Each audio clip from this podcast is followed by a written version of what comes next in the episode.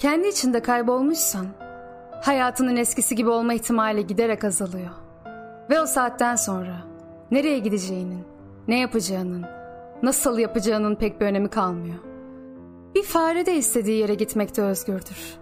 Labirentin içinde kaldığı sürece. Gazetelere konu olmayan insanlardık biz. Baskı kenarlarındaki beyaz boş alanlarda yaşıyorduk. Bu bize daha çok özgürlük verirdi. Öyküler arasındaki boşluklarda yaşardık. Bazen insan hiçbir şey yapmak istemez. Kalmak ister işte öylece. İşler seni bekliyordur. Kıpırdamazsın yerinden. Kitap oradadır. Almazsın eline. Değil insanların içine karışmak. Geleni de istemezsin. Ne yapıyor şu anda sevdiklerin? Düşünmezsin. Kalırsın işte öyle kendinle baş başa. Onu da bulabilmişsen tabii. Dün geldik buraya.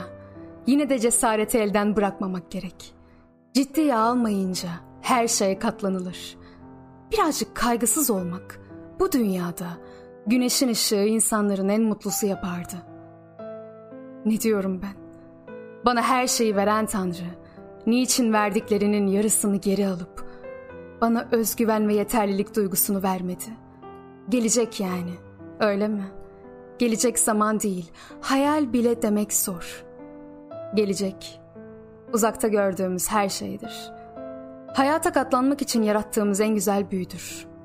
Bir çeşit dünya cenneti.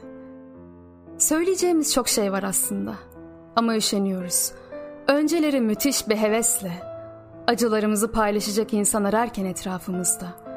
Şimdi kimseler soru sormasını istiyoruz. Söyleyecek şeyimiz olmadığından değil. Söyleyeceğimiz çok şey var aslında. Ama bugüne kadar anlattıklarımız hiçbir işe yaramadığından konuşmak istemiyoruz. Bir yerde okumuştum.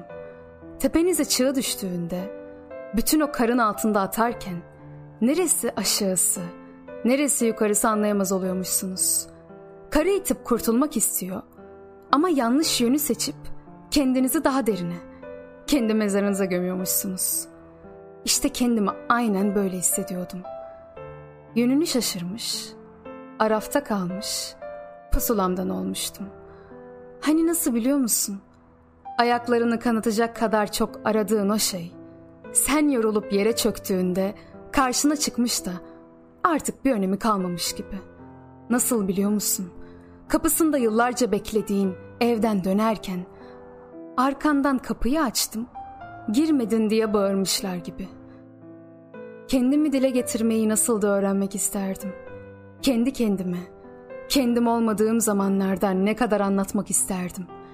Aynaları kırmadan, karalar bağlamadan, sızlamadan nasıl anlatırdım kendimi?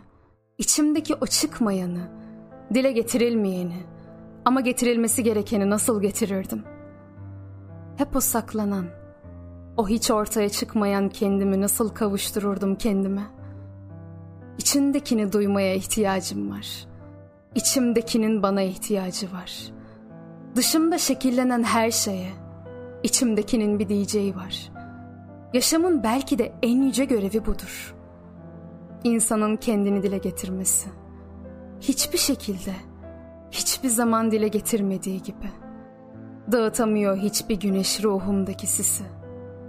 Ama ben hala yarın güzeldir diyorum. Bu odayı veya müziği biz istemedik. Davet edildik sadece.